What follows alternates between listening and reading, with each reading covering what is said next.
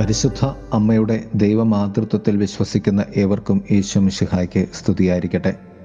തിരുസഭ മാതാവ് ഇന്ന് നമുക്ക് നൽകുന്ന വചനധ്യാനം ലുക്കാട് സുവിശേഷം രണ്ടാമധ്യായം പതിനാറ് മുതൽ ഇരുപത്തി ഒന്ന് വരെയുള്ള വാക്യങ്ങളാണ്.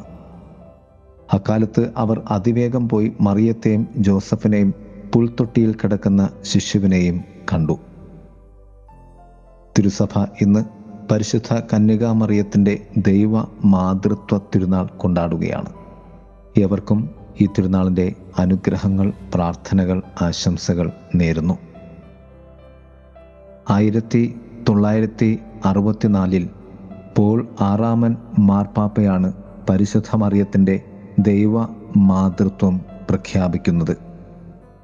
എല്ലാ ക്രിസ്ത്യാനികളും വിശ്വാസികളും സുവിശേഷകരും വൈദികരും അമ്മയുടെ വിശ്വാസത്തിലും സ്നേഹത്തിലും നിലകൊള്ളുന്ന ഏവരും അമ്മയുടെ സ്നേഹത്തിനും അമ്മയിലൂടെയുള്ള സ്നേഹത്തിലും നിലകൊള്ളുന്ന ഏവരും സർവ ക്രൈസ്തവരാലും ബഹുമാനിതരാകും.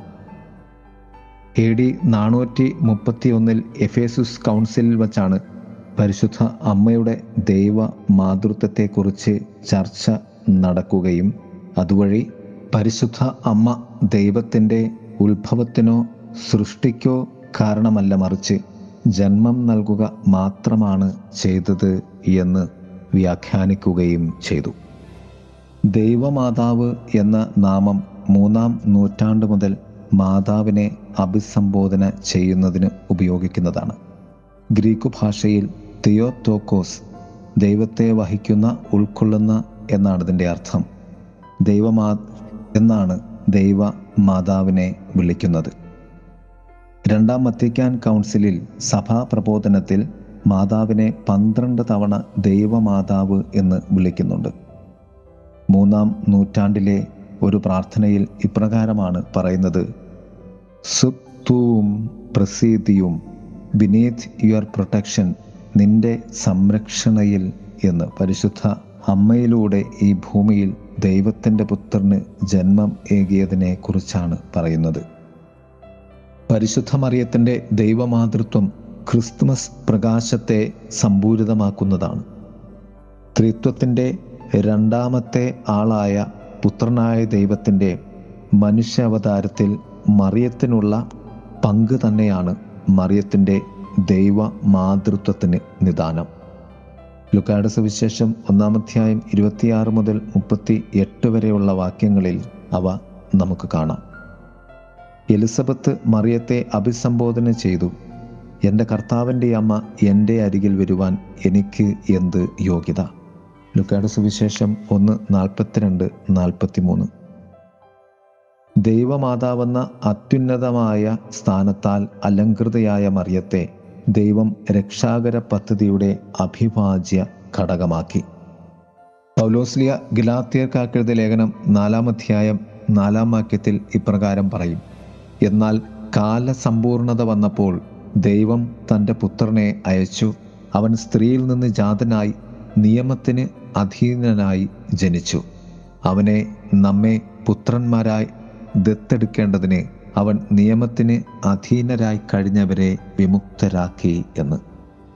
വചനം പറയും നിങ്ങൾ മക്കളായതുകൊണ്ട് ആബാ പിതാവേ എന്ന് വിളിക്കുന്ന തന്റെ പുത്രന്റെ ആത്മാവിനെ ദൈവം നമ്മുടെ ഹൃദയത്തിലേക്ക് അയച്ചിരിക്കുന്നു എന്ന്.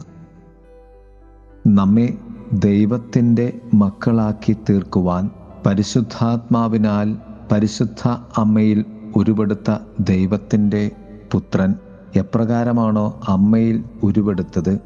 അപ്രകാരം തന്നെ ആത്മാവിനാൽ നമ്മുടെ ഹൃദയത്തിലൂടെ നമ്മെ ദൈവത്തിന്റെ മക്കളാക്കി തീർക്കുന്നു എന്ന് വചനം സാക്ഷ്യപ്പെടുത്തുന്നു. അതിന് കാരണമായി നിന്നത് പരിശുദ്ധ അമ്മ തന്നെയാണ്. അതിനാൽ തന്നെ പരിശുദ്ധ അമ്മ കർത്താവായ യേശുനാഥന്റെ അമ്മ മാത്രമല്ല ദൈവത്തിന്റെ അമ്മ മാത്രമല്ല ദൈവത്തിന്റെ സഹോദരങ്ങളാകുന്ന നമ്മുടെയും അമ്മയായിത്തീരുന്നു. പ്രിയമുള്ളവരെ പരിശുദ്ധ അമ്മയുടെ മക്കളായി തീരുവാൻ യേശുനാഥന്റെ സഹോദരങ്ങളായി തീരുവാൻ ഭാഗ്യം ലഭിച്ച നമുക്ക് അമ്മയുടെ ഈ ദൈവമാതൃത്വ തിരുനാളിൽ നമ്മെ അമ്മയിലൂടെ തന്റെ തിരുക്കുമാരന് ദൈവത്തിന് പുനഃപ്രതിഷ്ഠിച്ചുകൊണ്ട് പ്രാർത്ഥിക്കാം. രണ്ടായിരത്തി ഇരുപത്തി മൂന്ന് കഴിഞ്ഞ് രണ്ടായിരത്തി ഇരുപത്തിനാലിലേക്ക് നാം പ്രവേശിക്കുന്ന ഈ ആദ്യ ദിവസം പുതുവത്സരത്തെ പുതുചൈതന്യത്തോടുകൂടി നമുക്ക് വരവേൽക്കാം. പരിശുദ്ധ അമ്മയിൽ നമ്മെ തന്നെ സ്നേഹത്തോടുകൂടി ചേർത്ത് വെച്ചുകൊണ്ട് യേശുവിലൂടെ പിതാവെങ്കിലേക്ക് നമുക്ക് നടന്നു നീങ്ങാം. ഏവർക്കും പുതുവത്സരത്തിന്റെ ആശംസകളും പരിശുദ്ധ അമ്മയുടെ തിരുനാളിന്റെ അനുഗ്രഹങ്ങളും പ്രാർത്ഥനകളും നേരുന്നു. ആമേൻ. ആത്മീയ